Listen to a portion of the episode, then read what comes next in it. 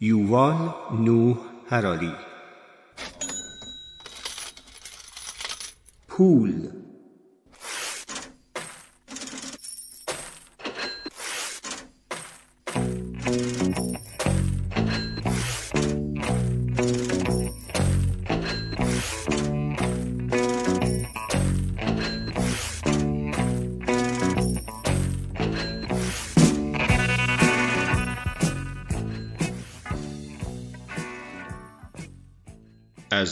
جداسازی بزرگ لیبرال ها از بازارهای آزاد و انتخابات دموکراتیک حمایت می کنند چون باور دارند هر انسانی به شکلی منحصر به فرد فردی ارزنده است که انتخابهای آزاد او خواستگاه قایی اقتدار است.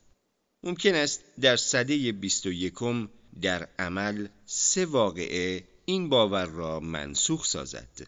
یک انسانها فایده اقتصادی و نظامی خود را از دست خواهند داد. از این رو نظام اقتصادی و سیاسی دیگر چنین ارزشی برای آنها قائل نخواهد شد. دو این نظام به یافتن ارزشی در انسانها به صورت جمعی و نه در افراد منحصر به فرد ادامه خواهد داد. سه این نظام هنوز هم ارزشی را در برخی افراد منحصر به فرد خواهد یافت اما این افراد نه برخواسته از عامه مردم بلکه نخبگانی جدید از فرا انسانهای ارتقا یافته خواهند بود. بگذارید این سه تهدید را به تفصیل بررسی کنیم. اولین مورد این که پیشرفت‌های تکنولوژیک انسانها را از لحاظ اقتصادی و نظامی بلا استفاده می کند اثبات نخواهد کرد که لیبرالیسم در یک سطح فلسفی اشتباه است بلکه عملا مشاهده این که دموکراسی و بازارهای آزاد و دیگر نهادهای لیبرال می توانند از چنین ضربه‌ای جان سالم به در ببرند کاری دشوار است. مهازا لیبرالیسم صرفاً به دلیل اینکه برهانهای فلسفی آن معتبرترین برهانها بودند به ایدئولوژی غالب بدل نشد بلکه لیبرالیسم به این دلیل موفق شد که در قائل شدن ارزش برای هر انسانی منطق سیاسی و اقتصادی و نظامی سودمندی داشت. در میدانهای بزرگ جنگهای صنعتی مدرن و در خطوط تولید انبوه اقتصادهای صنعتی مدرن هر انسانی دارای نقش بود. برای هر جفت دست که می توانست تفنگی را نگه دارد یا اهرمی را بکشد ارزشی وجود داشت. در بهار سال 1793 خانواده های سلطنتی اروپا ارتشای خود را برای خفه کردن انقلاب فرانسه در نطفه اعزام کردند فتن انگیزان در پاریس با ادعای شورش مسلحانه در برابر مهاجمان خارجی و آغاز اولین جنگ همه جانبه از خود واکنش نشان دادند. در 23 آگست مجمع ملی حکم داد که از این لحظه تا زمانی که دشمنان آنها از خاک جمهوری بیرون رانده شوند از تمام مردم فرانسه درخواست دائم می شود که در ارتش خدمت کنند. مردان جوان باید بجنگند. مردان متعهل باید اسلحه بسازند و تدارکات را جابجا کنند. زنان باید چادرها و لباس را دوخته و در بیمارستانها خدمت کنند. بچه ها باید زایعات پنبه را به کتان تبدیل کنند و سالمندان باید به میادین عمومی رفته و شجاعت مبارزان را برانگیخته و به پراکندن تنفر از دشمنان بپردازند. این حکم پرتو نوری بر مشهورترین سند انقلاب فرانسه یعنی اعلامیه حقوق بشری و شهروندی افکند که تشخیص داد تمام شهروندان ارزشی برابر و حقوق سیاسی یکسانی دارند. آیا این یک تصادف است که حقوق همگانی دقیقا در این مقطع از تاریخ اعلام شد که حکم خدمت نظامی همگانی وضع شد؟ گرچه پژوهشگران ممکن است نسبت به مناسبات دقیق بین این دو فقره ایهامگویی کنند اما در دو سده بعدی برهان مشترکی در دفاع از دموکراسی توضیح داد که اعطای حقوق سیاسی به شهروندان خوب است زیرا سربازان و کارگران کشورهای دموکراتیک عملکرد بهتری نسبت به سربازان و کارگران کشورهای دیکتاتوری دارند. ظاهر اعطای حقوق سیاسی به افراد باعث افزایش انگیزه و ابتکار عمل آنها می شود که این امر هم در میدان نبرد و هم در کارخانه مفید است. بنابراین چارلز دبلیو الیوت رئیس هاروارد در سالهای 1869 تا 1909 در 5 August سال 1917 در نیویورک تایمز نوشت ارتشهای دموکراتیک بهتر از ارتشهایی می جنگند که به صورت اعیانی سازماندهی شده و به صورت مستبدانه اداره می شوند. ارتشهای ملی که در آنها عموم افراد قوانین را تعیین و خادمان عمومی خود را انتخاب می کنند و پرسش های مربوط به جنگ و صلح را پاسخ می دهند در مقایسه با ارتش های یک فرد مستبد که بر اساس حقوق موروسی خود و مأموریت از جانب خداوند بزرگ حکومت می کند بهتر می جنگند. منطق مشابه دیگری به دنبال جنگ جهانی اول به نفع اعطای حقوق زنان مورد التفات قرار گرفت. کشورها با تشخیص نقش حیاتی زنان در جنگهای صنعتی تمام ایار نیاز را در این دیدند که در زمان صلح به آنها حقوق سیاسی اعطا کنند.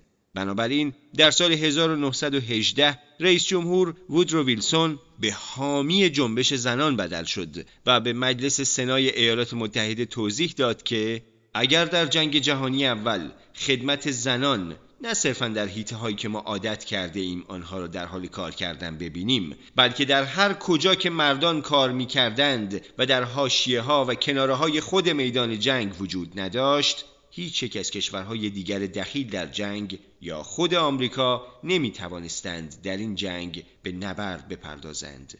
اگر ما کاملترین حقوق را به آنها اعطا نکنیم نه تنها باید دچار بیاعتمادی باشیم بلکه لایق بیاعتمادی هستیم. با این حال در سده 21 اکثر مردان و زنان ممکن است ارزش نظامی و اقتصادی خود را از دست بدهند. خدمت نظامی عمومی در دو جنگ جهانی قبلی به دست تاریخ سپرده شده است. پیشرفته ترین ارتش های صده 21 تکیه بسیار بیشتری بر پیشرفته ترین فناوری ها دارند.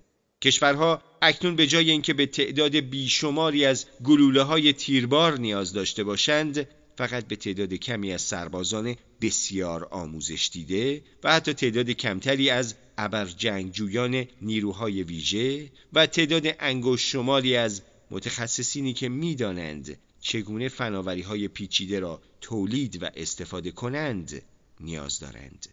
نیروهای با تکنولوژی بسیار پیشرفته که با پهپادهای بیخلمان و کرمهای شبکه‌ای اداره می‌شوند در حال جایگزینی به جای ارتشهای انبوه صدی بیستمی هستند و ژنرال ها تصمیمات حساس را بیشتر و بیشتر به الگوریتم ها می سپارند. سربازانی که از گوشت و خون ساخته شده اند جدای از پیشبینی ناپذیری و آسیب پذیری در برابر ترس و گرسنگی و خستگی همچنین بر اساس یک مقیاس زمانی به طور فزاینده بی ربط حرکت و فکر می کنند. از زمان نبوکد نصر یکم تا دوران صدام حسین به رغم دهها هزار پیشرفت تکنولوژی جنگ بر اساس یک جدول زمانی ارگانیک انجام می شد. ها تا ساعتها، نبردها تا روزها و جنگها تا سالها طول می کشید. با این حال جنگ های سایبری ممکن است فقط چند دقیقه طول بکشند. هنگامی که یک سطفان در شیفت فرماندهی سایبری متوجه چیز عجیبی می شود برای تماس با مافوق خود تلفن را بر می دارد و به کاخ سفید هشدار می دهد. متاسفانه تا زمانی که رئیس جمهور به دستگاه فرستنده قرمز خود برسد در این جنگ با شکست روبرو شده است یک حمله سایبری که از پیچیدگی کافی برخوردار باشد در عرض چند ثانیه شبکه برق ایالات متحده را خاموش و مراکز کنترل هوایی ایالات متحده را تخریب می کند. باعث سوانه صنعتی متعددی در نیروگاه های هسته‌ای و تأسیسات مواد شیمیایی می شود و شبکه های ارتباطی پلیس، ارتش و حفاظت اطلاعات را مختل می کند. سوابق مالی را پاک می کند و تا تریلیون ها دلار بدون هیچ اثری مفقود می شود و هیچ کس نمی داند که این پول ها در دست چه کسی است.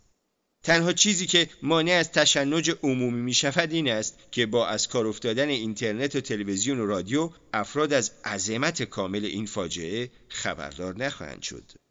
در مقیاسی کوچکتر فرض کنید دو پهپاد با یکدیگر در آسمان می جنگند. یک پهپاد نمی تواند بدون دریافت فرمان از اپراتور حاضر در پناهگاهی در دوردست شروع به شلیک کند اما دیگری کاملا خودکار است. به نظر شما کدام یک از آنها در این نبرد پیروز می شود؟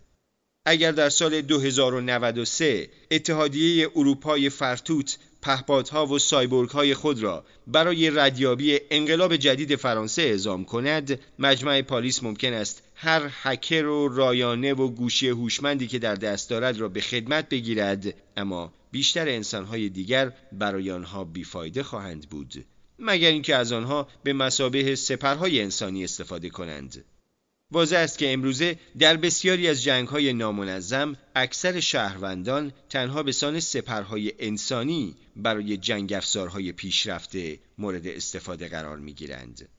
حتی اگر شما بیش از پیروزی نگران عدالت باشید باز هم احتمالاً باید آماده جایگزین کردن سربازان و خلبانان خود با ربات‌ها و پهپادهای خودکار باشید. سربازان انسانی دست به قتل و تجاوز و غارت می‌زنند و حتی هنگامی که سعی دارند رفتار خود را کنترل کنند غالبا به اشتباه شهروندان را می‌کشند. رایانه هایی که با الگوریتم های اخلاقی برنامه ریزی شده اند بسیار راحتتر با احکام اخیر دیوان جرایم بین المللی تطبیق پیدا می کنند. در سپهر اقتصادی نیز توانایی نگه داشتن یک چکش یا فشردن یک دکمه نسبت به گذشته در حال از دست دادن ارزش خود است و این موضوع اتحاد حیاتی بین لیبرالیسم و سرمایهداری را به خطر می اندازد. در سده بیستم لیبرال ها توضیح دادند که ما نباید بین اخلاق و اقتصاد انتخابی انجام دهیم. حفاظت از حقوق و آزادی های بشر هم یک امر اخلاقی و هم کلیدی برای رشد اقتصادی بود. بریتانیا و فرانسه و ایالات متحده ظاهرا به این دلیل پیروز بودند که اقتصادها و جوامع خود را آزادسازی کردند و اگر ترکیه یا برزیل یا چین می‌خواستند به همان اندازه کامیاب شوند آنها نیز باید همین کار را انجام می‌دادند.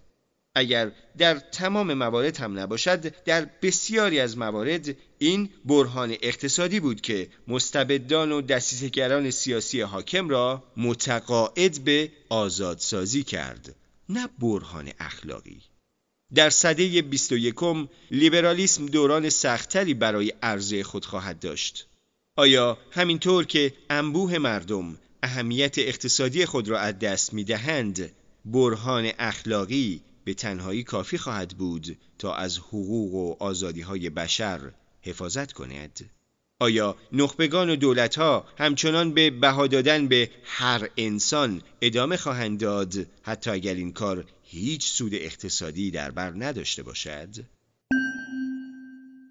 در گذشته چیزهای بسیاری وجود داشت که فقط انسان ها می توانستند انجام دهند اما اکنون ربات ها و رایانه ها در حال رسیدن به انسان ها هستند و ممکن است به زودی در بیشتر وظایف عمل کرده حتی بهتری نسبت به انسان داشته باشند. درست است کارکرد رایانه ها با انسان ها بسیار متفاوت است و ظاهرا احتمال کمی وجود دارد که رایانه ها به این زودی ها انسان گونه شوند. به ویژه به نظر نمی رسد که رایانه ها بتوانند هوشیاری پیدا کنند یا احساسات و عواطف را تجربه کنند. در طول نیم قرن گذشته پیشرفت عظیمی در زمینه هوش رایانه ای رخ داده است.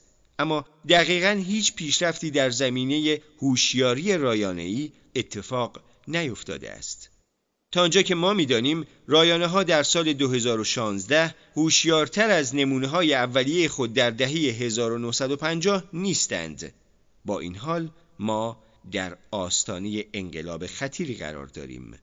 انسانها در خطر از دست دادن ارزش اقتصادی خود هستند زیرا هوش در حال جدا شدن از هوشیاری است. تا به امروز هوش بالا همیشه دست در دست یک هوشیاری یا آگاهی توسعه یافته بود. فقط موجودات هوشیار می توانستند وظایفی را انجام دهند که نیازمند هوش بسیار بالایی بود مانند شطرنج بازی کردن، راندن اتومبیل، تشخیص بیماری ها یا شناسایی تروریست ها. با این حال ما در حال توسعه انواع جدیدی از هوش غیر هوشیار هستیم که می تواند این گونه وظایف را بهتر از انسانها انجام دهد و دلیلش هم این است که تمام وظایف بر اساس تشخیص الگوست و الگوریتم های ناهوشیار ممکن است به زودی از هوشیاری انسان در زمینه تشخیص الگوها پیشی بگیرند. فیلم های علمی تخیلی عموما فرض بر این دارند که رایانه ها به منظور تطبیق یافتن با هوش بشر و پیشی گرفتن از آن باید به هوشیاری برسند. اما علم واقعی ماجرای دیگری را رو روایت می کند ممکن است چندین روش بدیل برای هدایت یک فراهوش وجود داشته باشد اما فقط برخی از آنها بتوانند از تنگه های هوشیاری عبور کنند. تکامل ارگانیک برای میلیون ها سال به آهستگی در مسیر هوشیاری در حال گذار بوده است. تکامل رایانه های غیر ارگانیک ممکن است تمام این تنگه های باریک را دور زده و مسیر متفاوت و بسیار سریعتری را به سوی فراهوش طی کند. این امر باعث طرح پرسشی بدی می شود کدام یک از این دو واقعا مهم است؟ هوش یا هوشیاری؟ مادامی که آنها دست در دست یکدیگر حرکت می کردند نزاع بر سر ارزش نسبی آنها صرفا یک مشغولیت سرگرم کننده فلسفی بود. اما در صده 21 این امر در حال بدل شدن به یک موضوع سیاسی و اقتصادی است و تشخیص اینکه پاسخ این پرسش دست کم برای ارتش ها و شرکت ها روشن است باعث جدی شدن این مسئله می شود هوش واجب و الزامی است. اما هوشیاری اختیاری است. ارتش ها و شرکت ها نمی توانند بدون مأموران اطلاعاتی کار کنند اما آنها نیازی به هوشیاری و تجارب ذهنی ندارند. تجارب هوشیارانه یک راننده تاکسی از گوشت و خون بی اندازه غنیتر از تجارب یک اتومبیل خودکار است که مطلقا چیزی را حس نمی کند راننده تاکسی می تواند در حین رانندگی در خیابانهای شلوغ سئول به موسیقی گوش دهد. ممکن است وقتی به ابهت ستارگان نگاه می کند ذهنش وسعت پیدا کرده و به اسرار جهان فکر کند. شاید با دیدن دختر کوچکش در حال برداشتن اولین قدم ها چشمانش پر از اشک شوق شود. اما این نظام نیازی به هیچ کدام از این موارد در خصوص یک راننده تاکسی ندارد. آنچه می‌خواهد این است که مسافران را با سریعترین و ایمنترین و ارزانترین حد ممکن از نقطه الف به نقطه ب برساند و اتومبیل های خودکار خیلی زود قادر خواهند بود این کار را به مراتب بهتر از یک راننده انسان انجام دهند حتی اگر نتوانند از موسیقی لذت ببرند یا از جادوی هستی شگفت زده شوند. ما باید سرنوشت اسبها را در رهگذر انقلاب صنعتی به یاد بیاوریم. یک اسب مزرعی معمولی می تواند بو و محبت را حس کند صورت افراد را تشخیص دهد از روی حسارها بپرد و هزار چیز دیگر را بهتر از یک فورد مدل تی یا یک لامبورگینی میلیون دلاری انجام دهد. اما با این وجود خودروها جای اسبها را گرفتند زیرا آنها در انجام تعدادی از وظایفی که این نظام واقعا به آنها نیاز دارد عالی بودند. به احتمال بسیار زیاد رانندگان تاکسی نیز به سرنوشت اسبها دچار خواهند شد. You talking to me? You talking to me? Well, who the hell else are you talking? You talking to me? Well, I'm the only one here. Who the fuck do you think you're talking to? در واقع اگر ما انسانها را نه تنها از راندن تاکسی ها بلکه از راندن تمام وسایل نقلیه من کنیم و انحصار ترافیک را به الگوریتم های رایانه‌ای بسپاریم در این صورت می توانیم تمام وسایل نقلیه را با یک شبکه واحد به هم متصل کنیم و در نتیجه احتمال روی دادن سوانه رانندگی را به حد اقل برسانیم در آگست سال 2015 یکی از خودروهای خودران آزمایشی گوگل تصادف کرد. این خودرو در حال نزدیک شدن به تقاطع بود و پیاده هایی را تشخیص داد که قصد عبور از خیابان را داشتند. ترمزهای خود را به کار انداخت. یک لحظه بعد یک خودروی سواری که راننده بیدقت آن به جای توجه به مسیر خود شاید در حال اندیشیدن به اسرار آفرینش بود از پشت به این خودرو برخورد کرد. اگر این دو وسیله نقلیه هر دو از طریق رایانه های متصل به هم هدایت می شدند این اتفاق هرگز رخ نمی‌داد.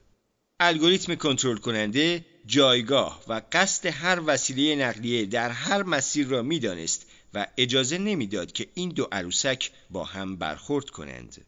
چون این نظامی صرف جوی زیادی در پول و زمان و جان انسانها خواهد کرد اما همچنین تجربه انسان از راندن یک خودرو و ده ها میلیون شغل انسانی دیگر را از بین خواهد برد. بعضی اقتصاددانان پیش بینی می کنند که دیر یا زود انسانهای توسعه نیافته کاملا بی مصرف خواهند بود. ربات ها و چاپگرهای سبودی همین حالا در حال اشغال جای کارگران در مشاغل یدی مانند تولید لباس هستند و الگوریتم های بسیار هوشمند نیز همین کار را با مشاغل یق سفید انجام خواهند داد.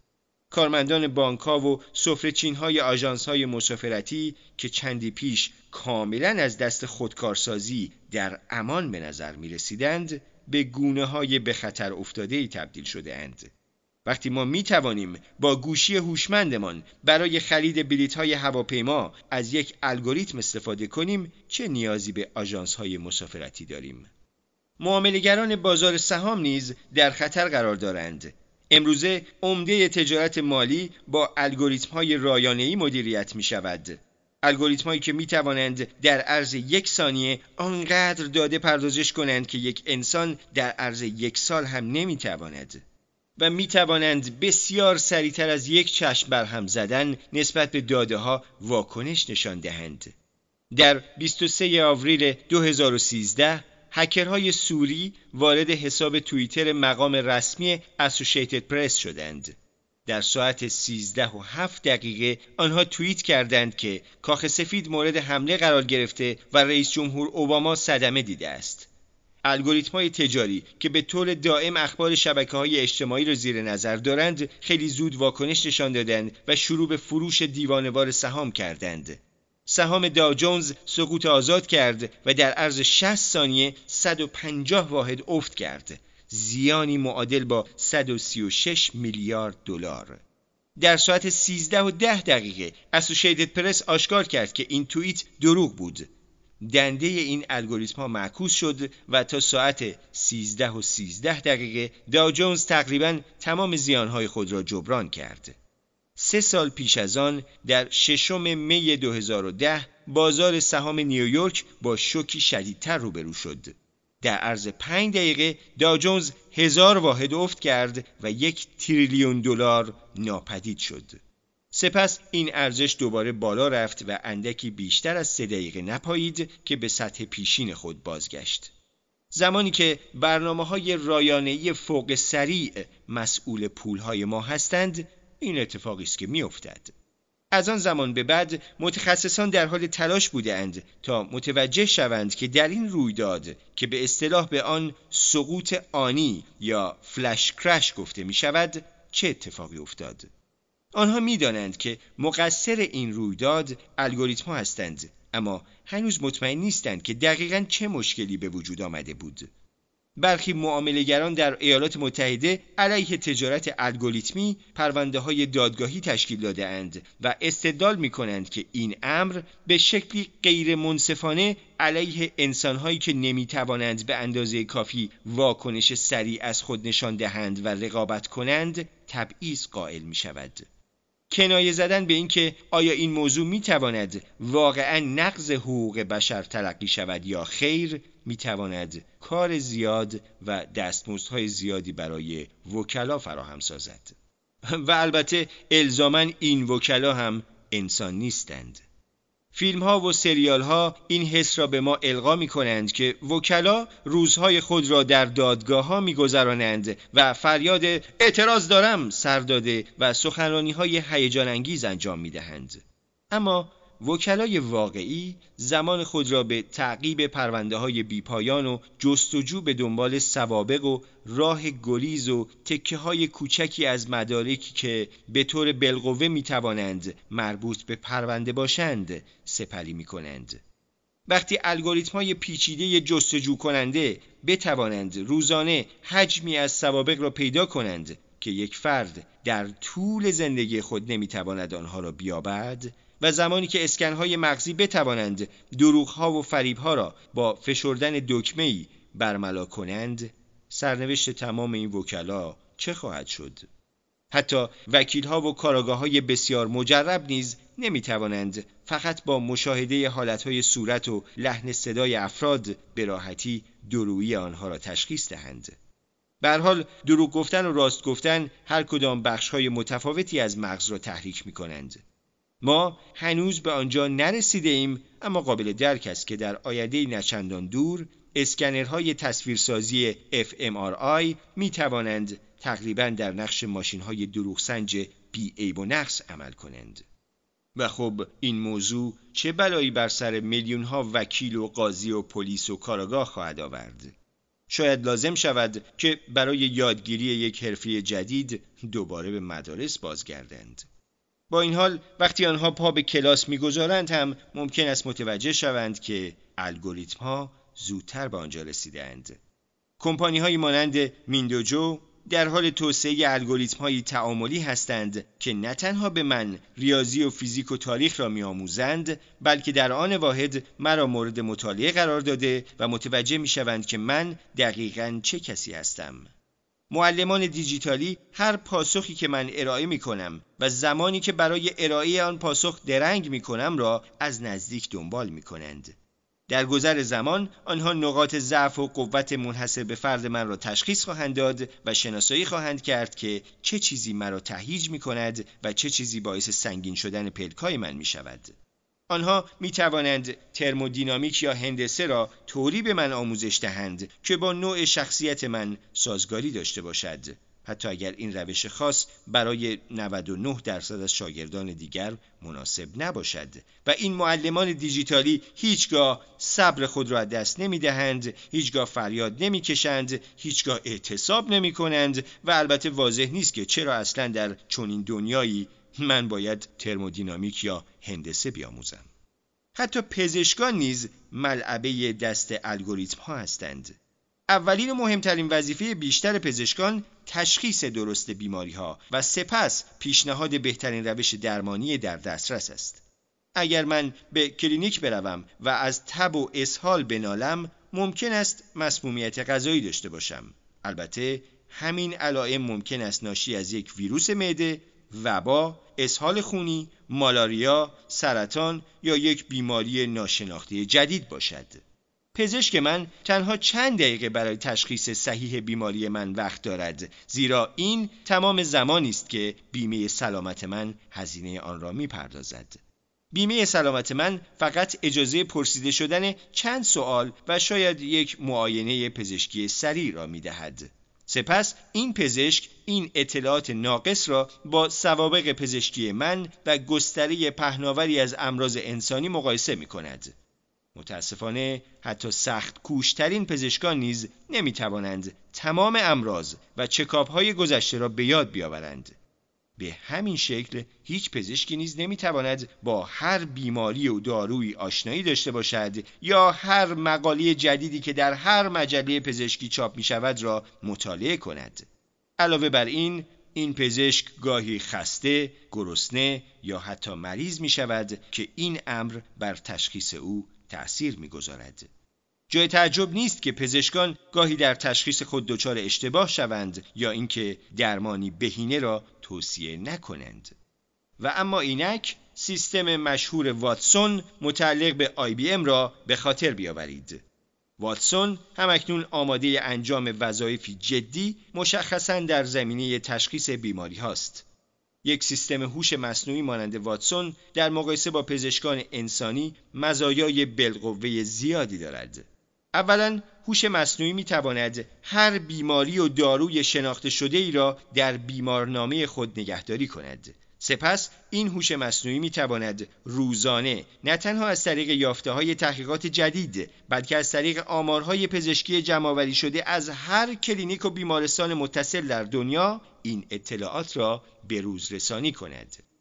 سانیان واتسون نه تنها با تمام کروموزوم های درون هسته سلول ها و سوابق پزشکی روزانه من بلکه با ژنوم و سوابق پزشکی والدین و برادران و خواهران و اموزادگان و همسایگان و دوستان من از نزدیک آشنایی خواهد داشت.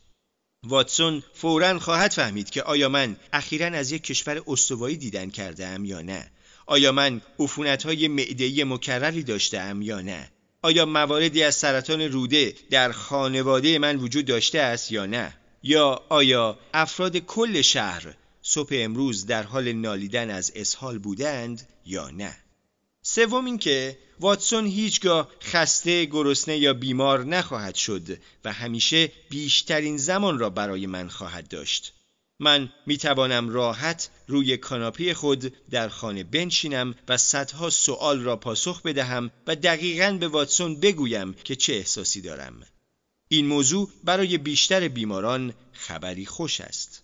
اما اگر شما امروز با این دیدگاه وارد یک مدرسه پزشکی می شوید که قرار است در 20 سال آینده به یک پزشک خانواده بدل شوید شاید باید تجدید نظر کنید با وجود چنین واتسونی نیاز زیادی به شرلوک ها نیست این تهدید نه تنها بالای سر پزشکان عمومی بلکه بالای سر متخصصان نیز در گردش است البته ممکن است جایگزین کردن تخصص پزشکان در رشته های نسبتا محدودی مانند تشخیص سرطان آسانتر باشد.